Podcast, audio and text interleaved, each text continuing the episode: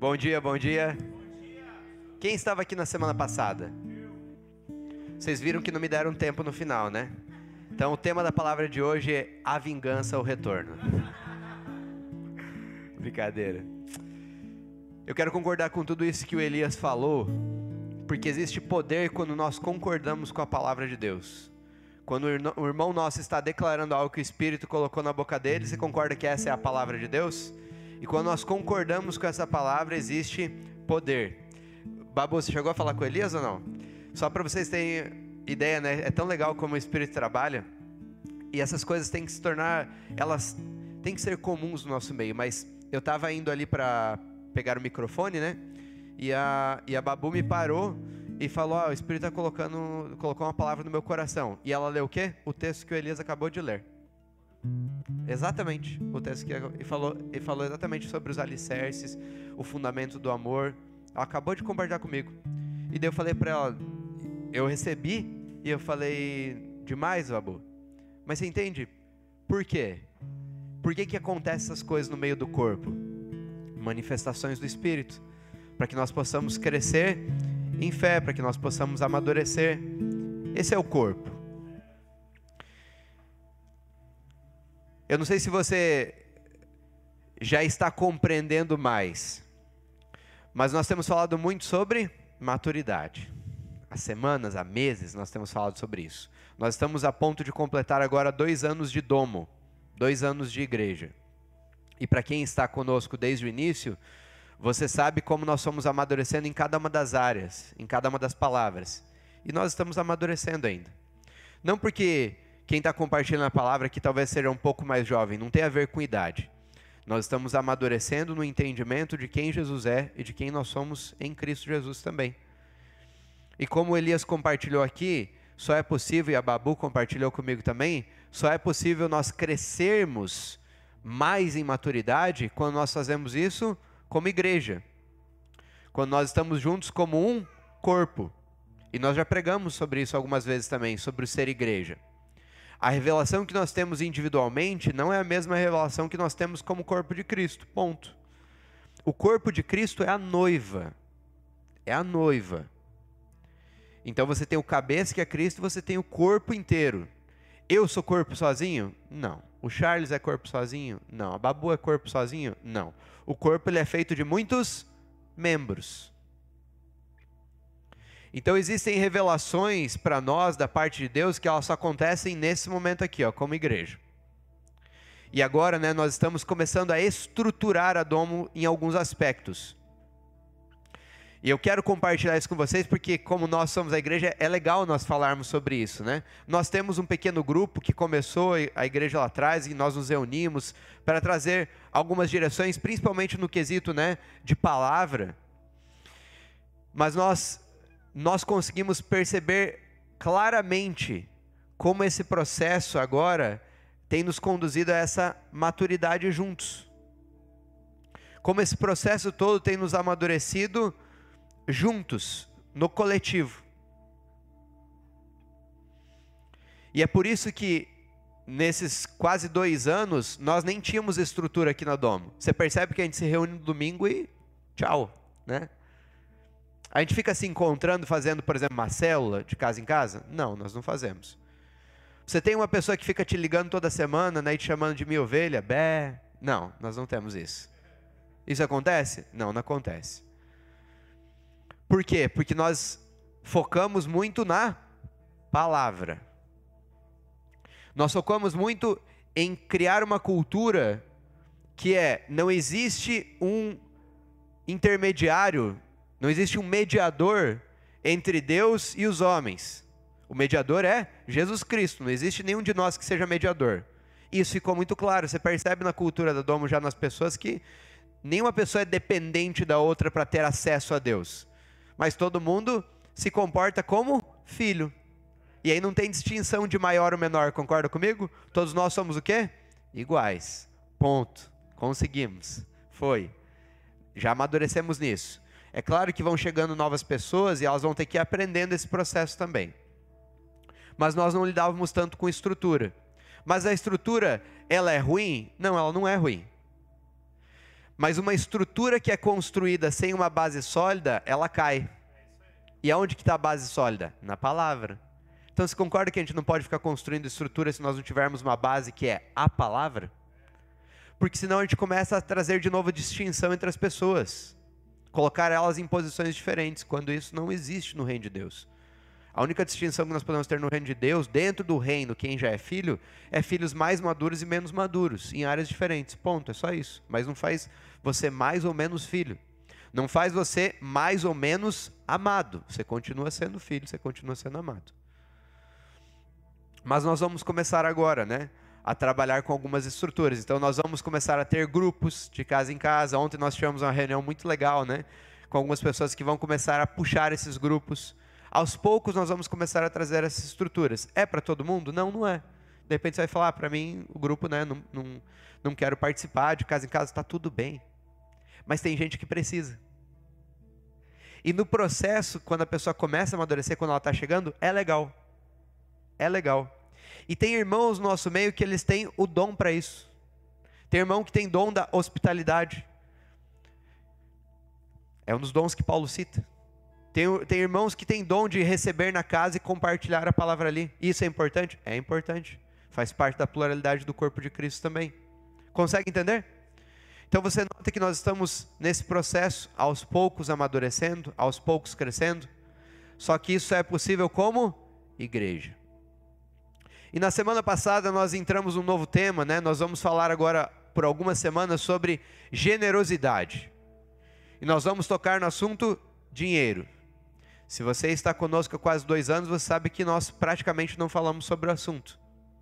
Mas é importante ser falado? É. Mas tinha outros fundamentos mais importantes para nós tratarmos. Mas é mais uma área em que nós precisamos amadurecer. E é uma área importantíssima. Não à toa Paulo fala que o dinheiro é a raiz de todos os males. Porque existe um poder sobre o dinheiro. E eu quero declarar nessa manhã sobre cada um de nós que os nossos olhos eles vão ser abertos para o entendimento do que é generosidade. Eu quero declarar que as nossas mentes agora, elas não estão presas. Eu declaro que todo o poder de engano saia desse lugar Toda, todo espírito que tenta trazer distração saia desse lugar. E eu declaro que o espírito de mamon saia desse lugar também. Saia dos nossos corações e saia das nossas mentes.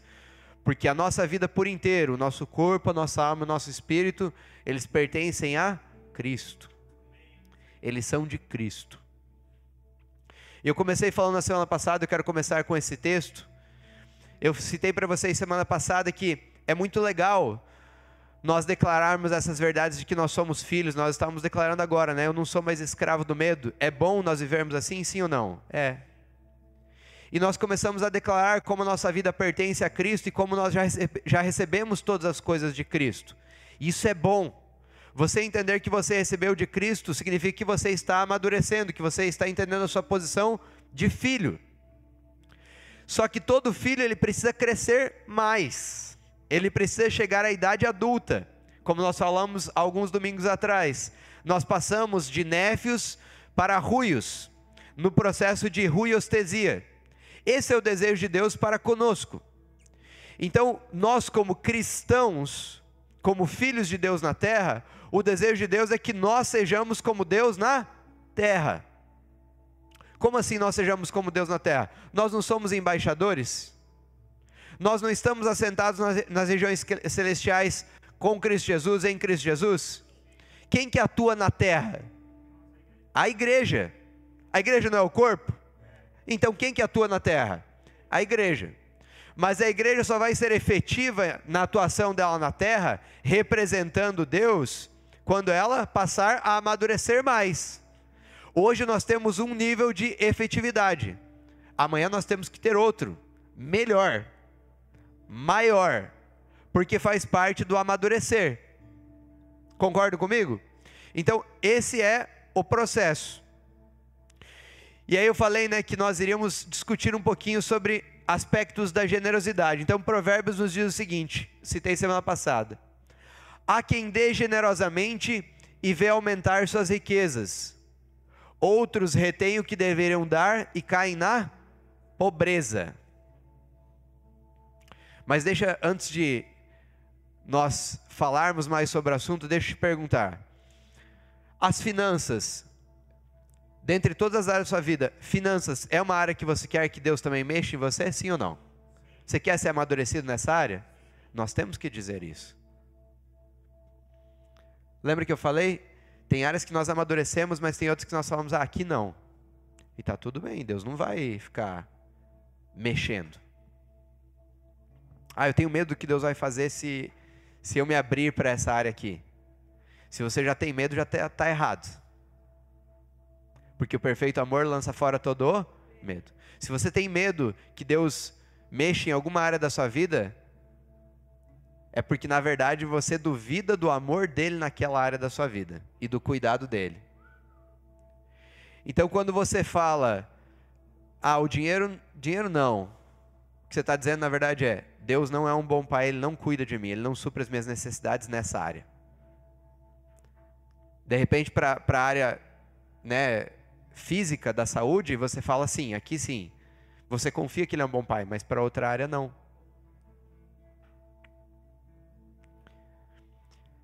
Mas se eu não permito ser amadurecido nessa área, eu também não consigo amadurecer os meus irmãos e contribuir de forma efetiva com os meus irmãos naquela área, porque eu ainda sou uma criança.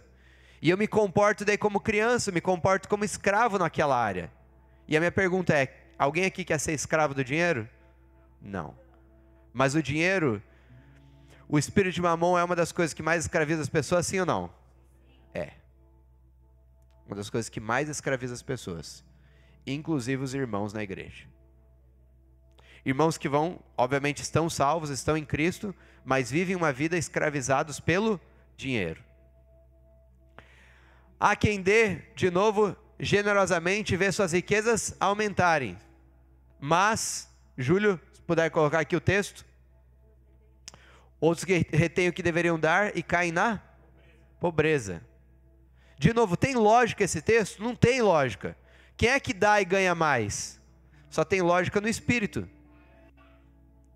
E quem é que guarda e fica mais pobre? Não tem lógica também, só tem lógica no espírito. Por isso que a matemática de Deus não funciona da mesma forma que a nossa matemática. Enquanto eu não estiver disposto a abrir mão dos meus cálculos matemáticos, e eu falo como matemático para vocês, as coisas no reino de Deus não funcionam dessa forma não funcionam. Por que, que alguns retêm o que deveriam dar? Guarde uma coisa de hoje. Fala para mim, semente. Repete comigo, semente. E fala pão. Pão é para comer, semente é para plantar. E tem gente que fica comendo semente. Quando deveria estar comendo só o quê? Pão. Um dos processos de maturidade é nós, primeiro, compreendermos aquilo que é semente e aquilo que é pão. E quando você entende isso aqui é semente, você come a semente, você planta. Mas tem que ter maturidade para você orar a Deus e falar assim: Deus, isso aqui é semente ou é pão? Tem que ter maturidade para você voluntariamente se abrir e falar: Eu quero entender aquilo que é semente, porque eu quero plantar mais. tem que ter essa predisposição da nossa parte. Rafa, mas se eu não quiser, tá tudo bem, mas você vai viver de uma forma miserável nessa área. É a verdade. Essa é a verdade. Eu quero que você pense o seguinte: vamos fazer alguns testes aqui. Você não precisa falar nada e não precisa levantar a mão. Quanto tempo do seu dia você gasta pensando em dinheiro? Quando você vai dormir, que daí a máquina já parou de girar um pouco aqui, quando você deita na sua cama, você tem por hábito ficar pensando no dinheiro? Do tipo, quando que vai entrar meu salário? Quanto que eu tenho na minha conta? Será que o dinheiro vai dar para esse mês, para isso, para aquilo? Ou quanto que eu tenho armazenado? Ou o que, que eu posso fazer para ganhar mais dinheiro? Como é que eu posso multiplicar ainda mais isso aqui? Quanto tempo isso consome de você? Rafa, você está dizendo então que a gente não pode pensar nessas coisas? Claro que eu não estou falando isso. Nós temos que pensar. Nós somos multiplicadores. Mas o quanto isso ocupa o nosso coração, ao ponto de você demorar mais para dormir, ou você não conseguir dormir por preocupação, por medo, ou você se pegar em um momento de ansiedade. Se essas coisas fazem parte da sua rotina, ou no momento, por exemplo, ah, eu vou dar na igreja. Não, não vou dar porque isso aqui está reservado para eu sair, para eu fazer isso, para fazer aquilo. Ah, eu iria contribuir com tal coisa, mas não, não vou dar porque eu, isso aqui está reservado porque eu trabalhei demais. Outro pensamento. Eu suei demais para conquistar. Como é que eu vou pegar e vou dar? Simplesmente vou dar. Se esses são pensamentos que rondam o seu coração, eles passam pelo seu coração, isso significa que você ainda está escravizado no dinheiro. Ter um momento de pensamento assim é uma coisa, mas ter uma vida vivendo assim é outra coisa. Você concorda comigo? Vamos para o próximo texto. 1 Reis 17. Algum tempo depois, o riacho secou-se por falta de chuva. Então a palavra do Senhor veio a Elias: Vá imediatamente para a cidade de Serepta, de Sidom, e fique por lá. Ordenei a uma viúva daquele lugar que lhe forneça comida. E ele foi. Quando chegou à porta da cidade, encontrou uma viúva que estava colhendo gravetos, e ela chamou, e ele a chamou e perguntou: Pode me trazer um pouco de água numa jarra para eu beber? Continuamos. Enquanto ela ia buscar água, ele gritou: Por favor, traga também um pedaço de pão. Mas ela respondeu: Juro pelo nome do Senhor, o teu Deus, que não tenho nenhum pedaço de pão, só um punhado de farinha num jarro e um pouco de azeite numa botija. Estou colhendo, estou colhendo uns dois gravetos para levar para casa e preparar uma refeição para mim e para o meu filho, para que a comamos e depois morramos. Elias, porém, lhe disse: Não tenha medo, vá para casa e faça o que eu disse. Mas primeiro faça um pequeno bolo com o que você tem e traga para mim e depois faça algo para você e para o seu filho. Pois assim diz o Senhor, o Deus de Israel: a farinha na vasilha não se acabará, e o azeite na botija não se secará, até o dia em que o Senhor fizer chover sobre a terra. Próximo. Ela foi e fez conforme Elias lhe dissera. E aconteceu que a comida durou por muito tempo para Elias e para a mulher e sua família, pois a farinha da vasilha não se acabou e o azeite na botija não se secou, conforme a palavra do Senhor proferida por Elias. Note, existia já uma seca e Elias ele tinha se escondido perto de um rio e Deus deu uma palavra para Elias: Elias, você vai tomar água do rio e os corvos vão trazer para você carne. E a Bíblia diz ali que Deus disse a mesma palavra para os corvos. Ele disse: Eu ordenei aos corvos que tragam carne para você. E Elias estava comendo ali, estava tomando água do rio. Depois Deus disse o que para Elias? Vai para Serepta. E eu ordenei a uma mulher que dê, comi dê comida para você. Primeiro, o foco dessa história não está em Elias, está na mulher. Porque quando Elias chega, a mulher estava com comida preparada para Elias? Não. Ué, mas Deus não tinha dito para Elias que tinha ordenado para a mulher dar comida para ele? E a mulher só tinha mais um pouquinho de farinha. Elias chega né, e fala: ah, eu quero água. Daí a mulher está indo pegar água. Ele falou: Mas eu quero um, um bolinho também. E a mulher falou assim: não, bolo não rola, não tem. Só tem um pouquinho de farinha e um pouquinho de azeite. Ele falou assim: não, faz o que eu te falei. Vai lá, faz o bolinho. Falando, eu estava pegando aqui uns dois gravetinhos, eu ia fazer a última comida para eu e meu filho comermos e morrermos. Porque literalmente iria acontecer isso. Não, não tinha mais comida, era a última reserva ali. Ele falou: não, fica tranquilo. A palavra do Senhor é essa. O azeite não vai se acabar, a farinha não vai se acabar. Fica tranquilo. Agora eu quero que você pense de forma natural. Se acontecesse uma situação assim hoje, nós iríamos achar maravilhosa como essa passagem ou nós iríamos criticar? Como assim? Essa família não tem quase nada e estão falando para entregar ainda o que tem? Mas por que isso? Porque de fato nós estamos vivendo um tempo em que muitas igrejas literalmente roubam das pessoas, concorda comigo? Existe muita coisa ruim acontecendo.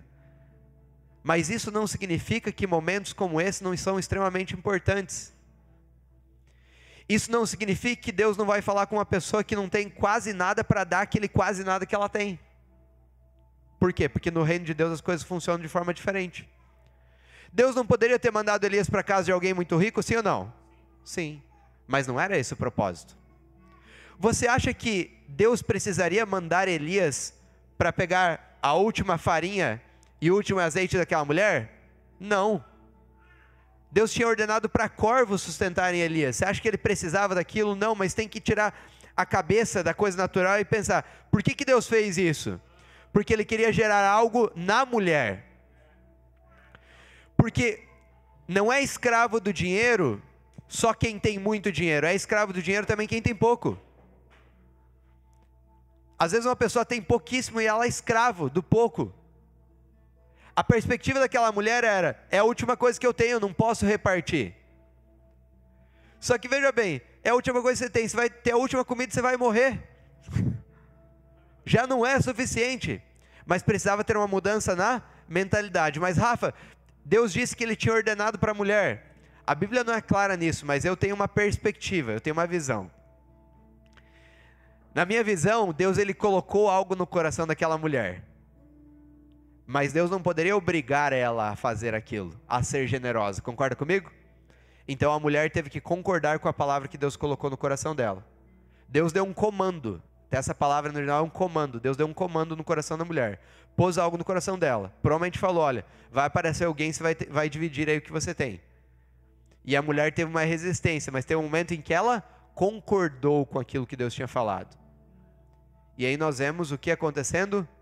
Abundância a quem dê generosamente ver suas riquezas aumentarem. Mas e se ela não tivesse dado? Tinha acabado na pobreza e literalmente em morte. Não porque Deus não é bom, mas você concorda que ela, ela estava presa em algo e ela precisava ser liberta daquilo? Agora eu acho maravilhoso de novo. Quem Deus usa para fazer essas coisas, né? A quem Deus revela essas coisas? Próximo texto. Depois disso, Jesus ia passando pelas cidades e povoados proclamando as boas novas do reino de Deus. Os doze estavam com ele e também algumas mulheres que haviam sido curadas de espíritos, espíritos malignos e doenças. Maria, chamada Madalena, de quem haviam saído sete demônios. Joana, mulher de Cusa, o administrador da casa de Herodes. Susana e muitas outras essas mulheres ajudavam a sustentá-los com os seus bens. Olha o grupinho que sustentava Jesus.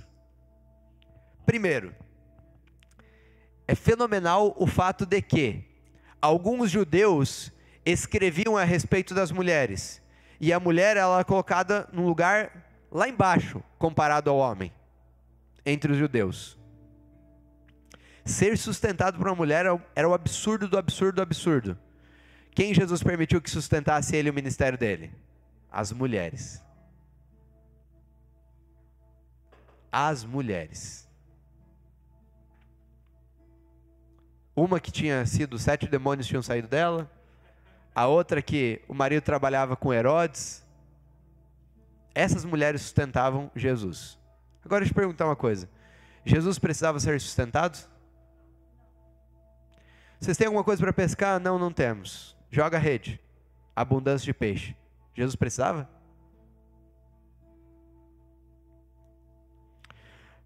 Dê comida para o pessoal. Ah, mas a gente não tem nada, só um pouquinho de peixe de pão. Multiplicação dos pães de peixe. Você acha que Jesus precisava? Ó, oh, estão cobrando imposto. Vai lá e pega um peixe. Tem uma moeda de ouro na, na boca do peixe. Você acha que Jesus precisava ser sustentado? Então pergunto, o fato de Jesus permitir que ele e os discípulos fossem sustentados, tinha a ver com Jesus ou tinha a ver com as pessoas? Com as pessoas. Propósito. O que, que Jesus estava ensinando eles ali? Sobre a igreja, sobre generosidade, sobre o contribuir. Nós já tínhamos o contribuir no Velho Testamento, com o dízimo. Mas tudo na lei, falar de lei agora, tá? tudo na lei que é obrigatório é uma sombra daquilo que haveria de vir. Para que não fosse depois o que? Obrigatório, mas voluntário. Sede santos como sou santo. É voluntário, eu passo a entender aquilo que eu recebi de Cristo. o dar é voluntário. Por isso que Paulo fala: cada um contribua conforme Deus colocou em seu coração. Não com pesar, não com medo, não por necessidade, mas faça com alegria. Isso é processo de maturidade no dar. Só que só pode dar quem é maduro. Quem não é maduro não consegue dar em nenhuma área. Porque quem não é maduro tem mente de escravo, e escravo tem mente de necessidade. E quem tem necessidade não consegue dar, porque acha que vai faltar. Se você não dá com medo de faltar, mente do necessitado. Por isso que tem gente que talvez tenha 10 reais na conta, que é muito mais rica de, do que gente que é bilionária. Sabia disso? É muito mais rica. Por quê? Porque a pessoa que tem 10 reais na conta está dormindo bem, não tem nenhuma preocupação, fala, tá tudo certo. Ah, mas e amanhã talvez não tenha para comer? Vai ter. E tem bilionário que não consegue dormir, porque tem medo que alguma coisa aconteça. Principalmente uma coisa. Normalmente quem tem muito dinheiro tem medo de morrer. E aí eu vou te falar, você pode ter todo o dinheiro do mundo. Mas se a morte chegou ali, acabou. O dinheiro serviu de alguma coisa? Não. Não é doido isso? Não é doido? Como que você quer viver? Eu prefiro com 10 na conta e viver como rico do que com muito viver como necessitado, como escravo do dinheiro. Aí você vê as pessoas trabalhando, trabalhando, trabalhando, trabalhando para acumular, acumular, acumular, acumular, acumular. E alguns vão ter, vão ter assim, frases muito nobres. Eu estou trabalhando muito para entregar para os meus filhos. É, mas daí você se divorciou ali, você acabou com o teu casamento e você não deu tempo para os teus filhos. E aí? Aí os filhos crescem sem ter, sem ter a tua companhia, sem ter o teu cuidado, e aí? O que, que você deixou para os seus filhos? Dinheiro? Do que, que o dinheiro serviu? Não teve utilidade nenhuma. Você sabia que nas grandes crises, a crise de 29 e a crise de 2008, pós grande crise econômica, houve um aumento significativo no número de suicídios? Muitos CEOs, homens né, que gerenciavam grandes empresas, que eram envolvidos né, com, com muito dinheiro, eles cometeram suicídio. Depois dessas grandes crises. Por quê? Porque a base deles era o dinheiro. E quando a nossa base é tirada, não existe mais propósito de vida.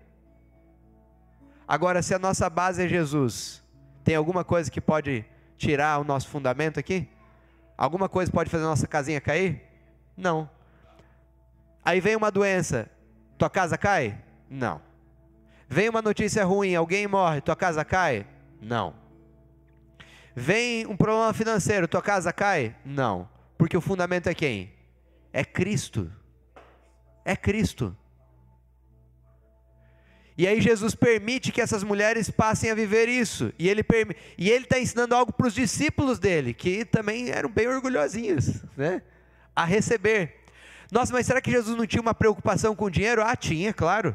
Ele era tão preocupado que ele deixou Judas ser o tesoureiro da igreja.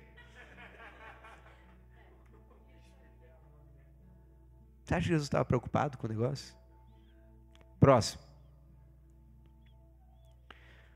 Na prática, como é que isso aconteceu? Então, depois que eles passaram esse tempo com Jesus, eles foram aprendendo algumas coisas. Mas é legal ver o processo em que a igreja começa a amadurecer aqui. Atos 2, 44 a 47. Deixa eu só dar aqui o, o pano de fundo para vocês. Jesus morre, ressuscita, fica 40 dias com eles. Jesus sobe aos céus e diz, né? Agora vocês esperem até que venha o Espírito Santo. E aí vocês vão ser minhas testemunhas em Jerusalém, na Judéia, Samaria, até os confins da terra. Vocês vão receber poder. Dez dias depois que Jesus ascende aos céus, o Espírito Santo vem. Era dia de Pentecostes, uma festa judaica. E vários judeus de várias partes do mundo estavam ali em Jerusalém. Estavam para a festa de Pentecostes. E tinha o um grupinho ali de Jesus que estava orando, né? E o Espírito Santo veio. E aí eles começam a falar em outras línguas, em outros dialectos, como está no grego. Eles falam literalmente em outros idiomas. E aí acontece o mover do espírito ali, as pessoas, esses judeus que estavam lá na festa do Pentecostes, começam a ouvir esse negócio, ouvir sobre as maravilhas de Deus. Pedro se levanta, prega e milhares se convertem a Cristo. Esse é o início da igreja aqui. Só que note, vamos pensar agora, daí a gente acha lindo, né? Nossa, Pedro pregou, um monte se converteu e tal, que bacana. Só que essa galera era de várias regiões do mundo, de fora de Jerusalém. Eles vieram para passar uns três diazinhos, né? Uma semanada. Mas aí, como ouviram de Jesus e eles queriam continuar se alimentando de Jesus, eles falaram assim: não, a gente precisa ficar uma temporada maior. Aí imagina 5 mil chegarem aqui na Doma e tal, e falar assim: ah, a gente veio de outros estados, mas a gente quer ficar aqui. A gente quer ficar seis meses aqui para aprender mais Jesus. Ah, beleza? Aonde que vocês vão ficar? E o dinheiro? Trouxeram? Aí não tinha. É preciso entender o que acontece aqui, tá? Em Atos. Foi isso que aconteceu. Vamos ler aqui. Os que criam mantinham-se unidos e tinham tudo em comum. Vendendo suas propriedades e bens, distribuíam a cada um conforme a sua necessidade. Todos os dias continuavam a reunir-se no pátio do templo, partiam o pão em casa e juntos participavam das refeições, com alegria e sinceridade de coração, louvando a Deus e tendo a simpatia de todo o povo. E o Senhor lhes acrescentava diariamente os que iam sendo salvos. O pessoal pensa que estava todo mundo vendendo tudo que tinha. Não está falando que vendia tudo que tinha. Mas as pessoas sim. Ah, eu tenho um terreno, eu vou vender e eu vou contribuir aqui. Ah, eu tenho uma casinha, eu vou vender e vou contribuir aqui. Ah, eu tenho um carro, vou vender e vou contribuir aqui. Ah, eu tenho essas roupas, vou vender e vou contribuir aqui. Ah, eu vou pegar uma parte do meu eu vou contribuir aqui. Por quê? Porque havia uma necessidade naquele momento. E as pessoas, por conta, elas começaram assim: ah, tem um monte de gente aqui, eles precisam agora né, se alojar, a gente precisa, vamos organizar. E aí eles pegam esse dinheiro e começam a levar aos pés dos apóstolos. E olha como é legal ver esse amadurecimento da igreja. Porque eles começam a levar aos pés dos apóstolos e os apóstolos vão distribuindo.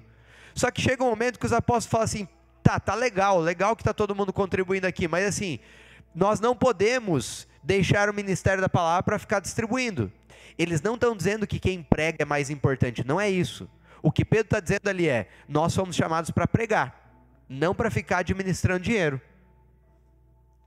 De novo, não é mais ou menos. São funções diferentes no corpo. E aí Pedro fala: vamos escolher sete homens, cheios do Espírito Santo. Aí vem Estevão, né? Por isso que meu filho se chama Estevão. Vem Estevão ali. Adoro, né? A história de Estevão. Um dia, vou pregar bastante sobre Estevão aí, mas. Estevão é dos que é levantado ali. Eles levantam esses homens. Nós temos um grupo que ajuda a administrar cada área. Nós temos o conselho grande e tal. Por quê? Por que, que, por que, que não é o Gabriel que fica cuidando das finanças? Porque não é dele. Por isso que é o Andrei. Porque essa é a função dele no corpo. Por que, que tem alguns irmãos que estão participando do conselho grande para falar de coisas administrativas, né? O Diegão, outras pessoas, o Marcelo. Por que, que estão fazendo isso? Porque é a parte do corpo deles. Porque são dons e habilidades que Deus compartilhou com eles. Por que, que vão ter irmãos, né? Por que, que a Meire é, vai ficar recebendo as pessoas? Porque é, são características dela, são dons que Deus repartiu com ela, o Espírito repartiu com ela. Você consegue compreender? É isso.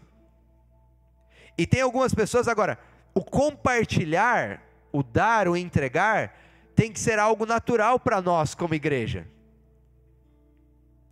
Porque nós recebemos para nós podermos também contribuir, para nós podermos dar. E nesse momento, de novo, nessa expansão da igreja, os irmãos compreendem o que está acontecendo e eles começam a entregar voluntariamente. O que, que nós estamos falando aqui agora? Nós não estamos entendendo que é o momento de nós mudarmos de local? Quem estava ontem na reunião dos membros, né? Viu lá, a gente apresentou todas as finanças tudo mais. Primeiro falem, né? A gente, eu nunca estive em uma igreja que nós vimos isso, ficar mostrando todos os dados. Mas é isso, porque a igreja é todo mundo, não é um grupinho. Não tem um grupo que é dono da igreja. O Gabriel não é dono da igreja. Ninguém aqui é dono da igreja. A igreja é de Jesus, mas nós estamos reunidos. Essa igreja domo. E aí nós falamos, vamos para um novo local. E aí nós estamos, cada um trabalhando voluntariamente. A gente se reúne para pesquisar, para organizar as coisas, porque nós entendemos esse mover do Espírito. Agora, mudar de local vai ter um custo muito maior, sim ou não? E aí, Simples assim. Eu faço isso lá dentro da minha casa, né? Eu e minha esposa vamos, tá. Como que nós vamos contribuir agora? Como é que vai ser? Tem que falar sobre isso. Se você é casado, né? Você está aí. Você precisa conversar com seu cônjuge sobre isso. Como que nós vamos contribuir na igreja? E eu vou falar até em, em termos naturais. Vocês já viram como é que está o espaço das crianças aqui embaixo? As crianças vezes têm que ficar no corredor aqui. Eu não quero que meus filhos fiquem no corredor. Eu quero que eles tenham um espaço bom. Um, um dos principais pontos, se não o principal, da nossa mudança são as crianças. Porque nós cremos em investir muito nas crianças. Mas por que é tão difícil dar na igreja?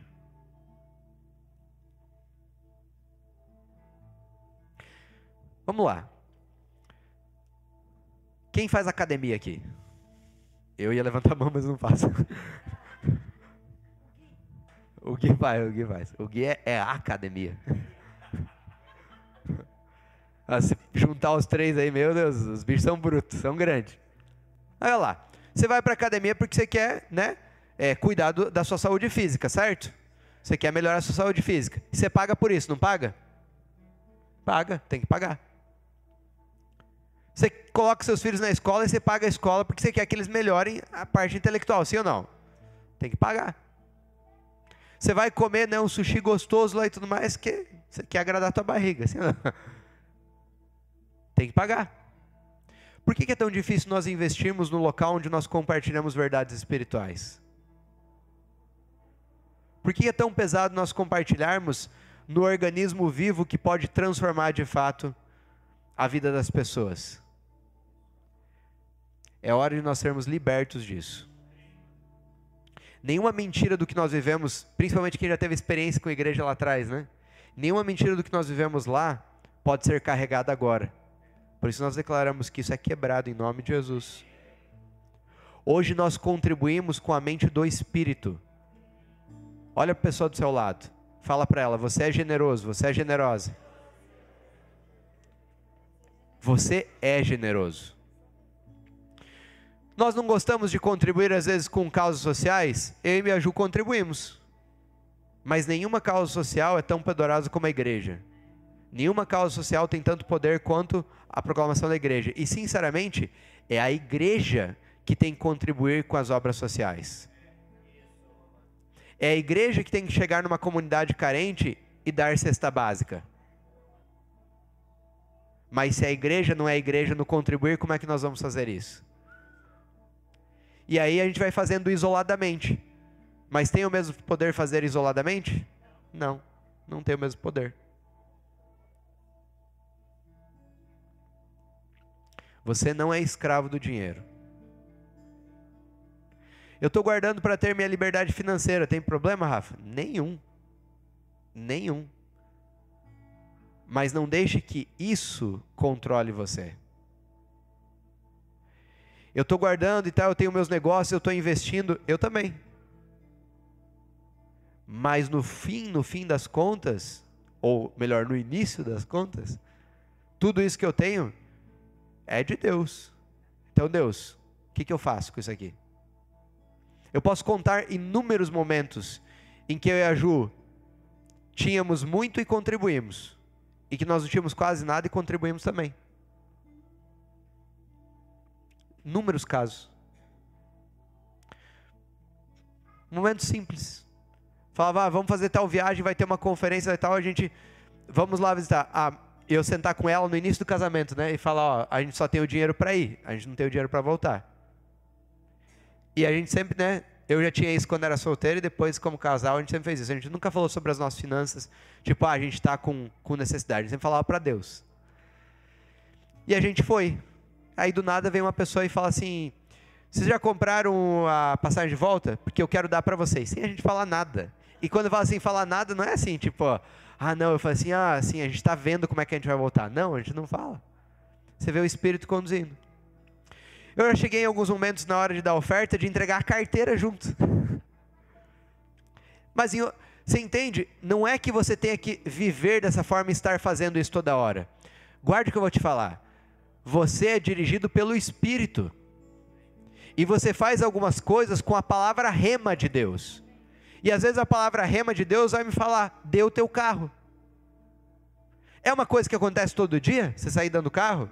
Não. Mas a hora, tem uma hora que de repente a palavra rema de Deus vem e você deu o carro. Beleza. Vou dar. Rafa, mas eu não tenho esse nível de fé. É nível de maturidade. Mas a questão é: você quer ter esse nível? Para dar minhas coisas? Ah, não, aí não. Mas aí você está deixando de ver o melhor. Porque Paulo disse: melhor é dar do que. Por que, que você acha que ele falou isso? É melhor. É melhor. O Lucas contou, né? Eu, eu acompanhei ele e a Andra nesse processo. E todos nós vivemos em algum aspecto isso, né? Eu já vivi também, porque no começo da maturidade eu dava para receber. Então eu confesso, né? Obviamente. Eu ia lá, né? Tipo, ah, só tenho 50 pila para passar o restante do mês. Já contei isso, né? Daí dava 50 pila. Mas eu falo assim, Deus, você vai suprir. Vem aí. E vinha, porque Deus ele entende o nosso processo de maturidade, ele entende o momento que a gente está vivendo. Deus é, ele é bom nisso.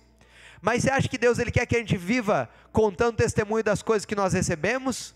Ou você acha que Ele quer que a gente conte também das coisas que nós demos? Você acha que eu quero que meus filhos fiquem sempre vindo pedir dinheiro para tomar sorvete? Ou você acha que eu quero que eles tenham muito dinheiro para eles darem sorvete para outros?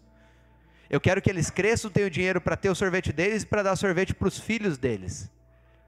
Deus quer que nós cresçamos para que nós possamos dar sorvete para os outros filhos dele também. Os filhos que estão chegando agora. Para os imaturos. Para que, e daí o imaturo ele fala: Nossa, olha como Deus está me dando. E o maduro tem que olhar e falar assim: Ah, legal, mas vai ficar bom mesmo quando você começar a dar. É assim que funciona na igreja. Aí o Lucas falava, né, que nossa, era tão legal viver esses milagres e tal, né? De Deus me deu isso, me deu aquilo. Daí chega um ponto e fala assim: não, mas não está certo, não está mais tão legal. Será que eu, toda hora eu tenho que ficar pedindo ou eu quero ter para poder compartilhar com os outros? E cara, é bom demais. Quando você começa a entregar, né, fazer umas loucuras assim, loucuras dirigidas pelo Espírito, vai ter explicação para as outras pessoas? Não. Muita coisa que eu fiz, muita loucura entre aspas que eu fiz na, minha, na área financeira com relação à igreja, eu não contava para minha família. Primeiro porque, claro, o dinheiro era meu, né? Eu estava ali trabalhando, mas eu não contava, não contava para minha família, sabe por quê? Porque eles não iam entender, porque eles eram imaturos. Tem coisas que, se você for contar no teu trabalho, para as pessoas que estão próximas, próximas a você, elas vão entender? Não. E elas precisam entender? Não também. Só faz. Deixa depois o Espírito ir agindo. Só faz. Vamos para a parte final. Pois nada trouxemos para este mundo e, nada, e dele nada podemos levar. Olha como Paulo começa esse texto de 1 Timóteo capítulo 6. Nada trouxemos desse mundo e nada dele podemos levar. Quase que citando Jó, né? Nu eu vim, nu eu voltarei. Deus deu, Deus tomou. Só que aqui Deus não toma. Deus deu. Por isso, tendo o que comer e com o que vestir-nos, estejamos com isso satisfeitos. E eu quero só dar uma breve parada aqui. Quem me conhece há muitos anos lá de trás, amigos muito próximos, talvez é um ou outro que vai saber. A Maria não está aqui, mas acho que a Maria é uma das que quer saber, o Andrei sabe. A Maria está ali, ó. O pessoal sabe que eu adorava esse versículo aqui. E eu falo assim, ah, quero nem saber se eu tenho ou se eu não tenho. Meu, minha vida de solteiro, assim, dinheiro zero. E eu fazia muito, e eu dava mesmo, eu entregava mesmo, eu dava. E eu vou contar uma coisa. Tá gravando, né? Mas que não chegue aí, né? Mas o Silas Malafaia, ele tinha o clube do um milhão de almas. e o clube de um milhão de almas é, tinha as ofertas lá de mil reais para dar, né? Amigo, eu já participei de algumas dessas. Só que eu participei de algumas dessas quando eu ganhava 800 por mês. E eu gastava pelo menos assim, ó, 600 só de comida e moradia na kitnet. E juntava, juntava e dá. Rafa, mas você acha que foi errado? Eu não. Porque era o meu processo de maturidade. Você acha que me arrependo de alguma coisa dessa daí? Eu não. Ah, mas daí você deixou de, de usufruir de algumas coisas? Eu sim. Ficava comendo maionese e soia, podia comprar Helmas. O Júlio sabe, né, Júlio? Várias vezes eu deixei de usufruir de algumas coisas, mas eram coisas naturais. Só que, sabe o que esse processo de maturidade me conduziu a? Hoje a gente conversa aí, a Ju.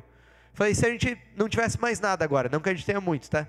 Mas se a gente não tivesse mais nada agora, e a gente fosse voltar a viver numa kitnet, a gente ia ser feliz? Íamos, então tá tudo certo. Quando a resposta mudar, tem uma coisa muito errada no processo. É bom a gente usufruir de coisas naturais legais, sim ou não? É. Mas se isso começa, ah não, eu preciso disso para eu ser feliz, você está escravo de alguma coisa. Não, eu preciso ter essas viagens e tirar minhas férias, porque olha como eu trabalhando que nem louco e tudo mais, e eu, eu preciso dessas férias, eu, eu mereço isso aqui. Legal, você merece, mas teu pai te deu, mas não seja escravo disso. Não seja escravo disso. Ah, mas eu vou dar para tal pessoa, Deus até colocou no meu coração, mas nem sei se ela merece. Você não tem que saber. O Espírito colocou no teu coração, deixa fluir. Sabe por quê? Porque quanto mais você for ouvindo a voz do Espírito, sendo conduzido pelo Espírito, menos escravo você é das coisas naturais. Você deixa de ser escravo do medo, da preocupação, da ansiedade, do dinheiro, você deixa de ser escravo. Por quê? Porque você passa a ser conduzido pelo Espírito. Isso, isso é poderoso. Isso é poderoso demais. E eu só queria comentar aqui, eu sempre, né, adorava esse versículo, mas eu tive uma fase na transição da lei para a graça em que eu passei a contribuir muito menos. Eu e a Ju. Mais por mim do que pela Ju, defendendo ela.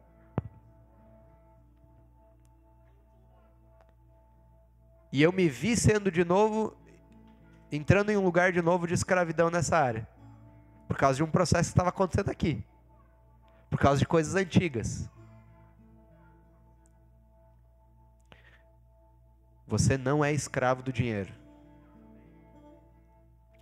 O dinheiro não define sua vida. O nosso dinheiro foi dado, tudo o que nós temos. É que nós podemos falar de todas as áreas, a gente está falando agora de dinheiro, mas pode falar de todas as áreas. O que você tem, Deus compartilhou com você. Deus te deu para que você compartilhe com os filhos dele. Por que, que você acha que o Andrei tem a habilidade com as finanças? Para compartilhar com a igreja. Por que, que você acha que o Lucas tem habilidade com a música? Para compartilhar com a igreja. O Lucas não poderia estar fazendo outras coisas, não poderia estar descansando na casa dele? Quantas vezes você viu o Lucas sem vir na domo no domingo? Quantas vezes? Eu nenhuma. Não, uma, teve um playback que ele estava muito mal. Eu nunca vi mais nenhuma vez. Mas nós às vezes ficamos faltando, né? Ah, porque hoje eu vou. Mas por que, que a gente fica faltando? Porque como a gente às vezes vem só para receber, daí ah, eu vim para receber. Outro dia eu não recebo e tal. Mas e para dar? Quem é que vem para dar? Por que, que ele vem toda semana? Porque ele quer contribuir, porque ele quer dar. Tá entendendo? Isso é ser igreja. E aí? Vamos ficar como néfios ou vamos amadurecer como ruios? Os que querem ficar ricos caem em tentação, em armadilhas e em muitos desejos descontrolados e nocivos, que levam os homens a mergulharem na ruína e na destruição, pois o amor ao dinheiro é a raiz de todos os males. Olha esse texto de Paulo.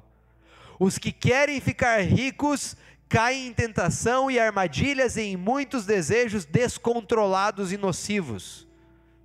É real sim ou não? Por que os que querem ficar ricos? Porque você não precisa ficar rico, você é rico. Rafa, mas minha conta. Não, não. Não é a tua conta que define se você é rico.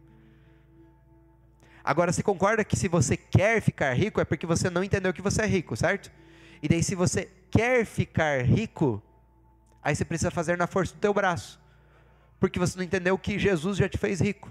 Daí você fala assim: Deus, dá licença aqui nessa área, deixa eu trabalhar para ficar rico. Aí beleza, está por conta própria. Aí acontece tudo isso aí. Agora eu adoro aqui, ó, tá? Que levam os homens a mergulharem na ruína. Eu sempre faço o caminho inverso, para quem já me viu pregar várias vezes né, sobre Lucas capítulo 5, o, o, a pesca maravilhosa. Eu sempre falo da pesca maravilhosa e trago para cá. Hoje eu vou daqui para lá. Essa palavra que é usada para mergulhar na ruína é a mesma palavra que é usada lá em Lucas capítulo 5, quando tem a pesca maravilhosa e aí, lembra, né? Peixe, peixe, peixe. Os discípulos chamam os outros barcos, vem, vem, vem, vem, tem peixe. Os outros barcos começam a pegar peixe, peixe, peixe, que era o milagre de Deus para eles. Né? Jesus tinha feito um milagre, tinha dado muita coisa para eles. E a galera, ah, tem peixe, tem peixe, ao ponto que os barcos estavam quase começando a afundar, a ir a pique. É a mesma palavra grega que é utilizada. Por que, que os barcos estavam indo a pique? Porque eles estavam gostando mais do peixe do que de Jesus que tinha dado peixe. E às vezes você vai reconhecer e vai falar assim: não, foi Deus que me deu, é, mas você passa a amar mais aquilo que Deus deu do que o próprio Deus. Aí começa a fazer o que? O barquinho? Começa a afundar, porque os olhos saíram daquilo que realmente importa, de quem realmente importa, que é Jesus. Não ame, não se apaixone por aquilo que Deus deu o que Ele deu, Ele tem infinitamente mais para dar. E Ele dá para que nós possamos repartir. Os nossos olhos têm que estar em Jesus. Continuamos. Algumas pessoas, por cobiçarem o dinheiro, desviaram-se da fé e se atormentaram com muitos sofrimentos. Ordene aos que são ricos no presente mundo, olha o que ele fala Aí ele é claro, ele fala: ordene aos que são ricos no presente mundo. Ele está falando de riqueza natural. Aos que são ricos no presente mundo, que não sejam arrogantes, nem, po, nem ponham sua esperança na incerteza da riqueza, mas em Deus, que de tudo nos provê ricamente para nossa satisfação. Ordene-lhes que pratiquem o bem, sejam ricos em boas obras, generosos e prontos a repartir. Olha que fantástico. Não ponham a esperança na riqueza. Ah, quando eu tiver tanto dinheiro, daí minha vida vai estar tranquila. Não vai. Não vai. Não vai. A sua vida é tranquila hoje por causa de Jesus. Ela não vai ser mais tranquila ou menos tranquila por causa de dinheiro. Ela é por causa de Jesus. Tudo que nós temos, dons, habilidades, o nosso dinheiro. Você pode escolher falar assim, tá, agora eu quero ser maduro, eu quero contribuir. Chega de ficar agindo como criança, ah, eu quero receber, eu quero receber. É por isso que nós estamos alimentando aqui, sim. Você está recebendo agora, sim ou não? Sim. Mas você vai começar a se reunir em casa e a compartilhar. Você está aqui para dar também maturidade. E se né, quem está nos visitando hoje, fica tranquilo. Você ainda está, né? Não se preocupe. Tem um processo de cada um. Mas nós estamos amadurecendo. Para finalizar, os últimos textos. Ninguém pode servir a dois senhores, pois odiará um e amará o outro, ou se dedicará a um e desprezará o outro. Vocês não podem servir a Deus e ao dinheiro. Não tem como. Ou serve um ou serve outro. Mamon não reina sobre a sua vida e sobre a minha vida. Deus reina sobre as nossas vidas. O Pio fala uma coisa que eu, eu acho fantástico. Ele fala, todo mundo fala, né? Nossa, o céu com ruas de ouro, ruas de ouro. Ele falou, sabe por que, que o céu tem ruas de ouro? Porque está debaixo dos nossos pés, não na nossa cabeça. É ouro porque assim, o ouro a gente pisa. O dinheiro nos serve. Não somos nós que. Ele é nosso escravo, não somos nós que somos escravos dele. Últimos textos. Provérbios. Não esgote suas forças tentando ficar rico. Tenha bom senso. Já autor de Provérbios falando lá, 50 mil anos atrás. As riquezas desaparecem assim que você as contempla. Elas criam asas e voam como águia pelo céu. É passageiro. Ai, para os meus filhos. Que para os seus filhos o quê? É legal nós darmos coisas para os nossos filhos, é, mas o que eles precisam mais importante do que tudo é conhecer Jesus, É isso que os nossos filhos precisam. Eles precisam da palavra. Eles precisam de você junto com eles. Ver uma criança, ah, eu vou dar, né, o, o sei lá, o, eu ia falar Rocket Pocket, nem sei como é, é o nome daquela boneca, é caríssima. Aí a Ruth, né, com dois anos, o Estevão, dá um, um, um pote para a criança, eles brincam o pote igual. Dá uma caixa de papelão, brinca igual. Sabe quando que eles começam a querer as coisas muito caras? Quando eles começam a fazer comparação com os colegas na escola. Sabe quando que a gente vai ficando escravo do dinheiro? Quando a gente começa a comparar com quem não tem Cristo. Ah, sério mesmo? Ah, o padrão são as pessoas que não têm Cristo, então. Ah, não, mas olha o carrão que ele está andando, eu preciso andar também. Quer ver? Ó, a Marcela está aqui. A Marcela vai saber. Ô, Marcela, não tem uh, vários médicos que são endividados? Ô, a Marcela, ô. Eu conheço porque, né, lá na escola, enfim. Mas tem muito médico que é endividado. Médico normalmente tem um salário bacana. Mas por que, que ele, ele é endividado? A Marcela vai poder falar com mais autoridade do que eu. Não tem todo negócio de status no, no meio do, do pessoal? Então, ah, tem tal carro, tem que aparecer lá com o mesmo carro também. E aí vai fazendo financiamento e dívida e tal, e, uh, não sabe controlar o dinheiro. Por quê? Status. Aí às vezes a gente quer fazer a mesma coisa. Meu Deus, desde quanto que você precisa? Você é o status perfeito. Você é o status. As pessoas têm que olhar para você e falar assim: nossa, quero ser igual. Não por causa do que nós temos, mas por quem nós somos. Às vezes falam, né? Nossa, Rafa, você com esse carro ainda. Eu sim. E aí? E estava a pé também, e daí? Tô nem aí. Tô nem aí. Negócio. Ah, mas você tinha que estar se vestindo um pouquinho melhor. Vá, catar coquinho. Não estou dizendo que a gente não tem que. Não é, não é isso, a gente pode tudo isso, mas, sabe, ah, encher o saco de outros. Para que, que serve meu dinheiro? Eu sou um abençoador. Olha para a pessoa do seu lado. Fala, você é uma bênção. As bênçãos abençoam. A igreja é uma bênção. E eu só estou esperando qual é o momento que nós, como domo, nós vamos começar a fazer essas coisas. Ah, é comida vocês precisam? Está aqui. Nós vamos dar. Nós já fizemos isso em alguns momentos. Nós temos que fazer mais. Mas a igreja só faz isso em unidade. Para encerrar, próximo. Agora é o último. Ou o penúltimo. Quem confia em suas riquezas certamente cairá. Ha! Clássico. Mas os justos florescerão como a folhagem verdejante. Próximo, último agora. É melhor ter pouco com o temor do Senhor do que a grande riqueza com a inquietação. Tá aí, pronto, acabou. Fechou. Amém? Fique em pé no seu lugar.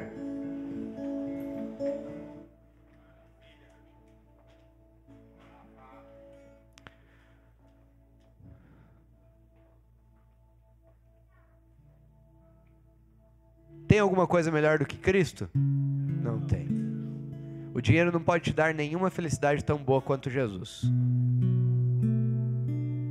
De novo, não é que você não possa fazer as coisas naturais, não, elas são boas. E eu quero de novo reafirmar isso para vocês. Eu tenho alguns sonhos, né, Ju sabe?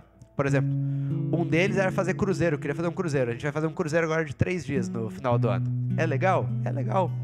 Eu não vou ser mais feliz por causa disso. Não vou ser mais. Para mim não tem nenhuma diferença de quando eu e a Ju tínhamos mal dinheiro para pagar o cachorro quente que nós tínhamos que repartir. É igual. É diferente agora, amor, para você? é diferente agora? Não é. Hã? Agora dois cachorro quente. é. Divide com as crianças, né? Eu quero assistir um jogo da Champions. Eu quero. Dois, tem mais aí, ó. Vamos assistir. Mas você acha que minha vida está voltada nisso? Não tá. Eu vou usufruir, a hora que for assistir vai ser legal pra caramba. Né? Qual que era outra coisa que eu falei que eu queria também? Esqueci. Uma final da Champions também. e um jogo da Copa do Mundo, também quero. Beleza. Dá para fazer tudo isso? Dá, é bom? É bom. Mas não é a melhor coisa. Não é a melhor coisa. Por isso que eu te falo, teve momentos que nós iríamos desfrutar de algumas coisas assim, mas o Espírito colocava o nosso coração para entregar, a gente entregava e estava muito melhor. Daí a gente fala assim: Meu Deus, como é bom, é bom demais. Daí você vai, às vezes a pessoa né, o jogo da Champions, daí vai lá, daí só dá problema na viagem, a pessoa volta satisfeita, o time dela perdeu, ela volta brava e tudo mais. Aí quem não foi está muito mais. né? Entende? Não, não é essas coisas, a gente vai usufruir de tudo isso. A igreja. A igreja. Você é generoso. Amém? Amém.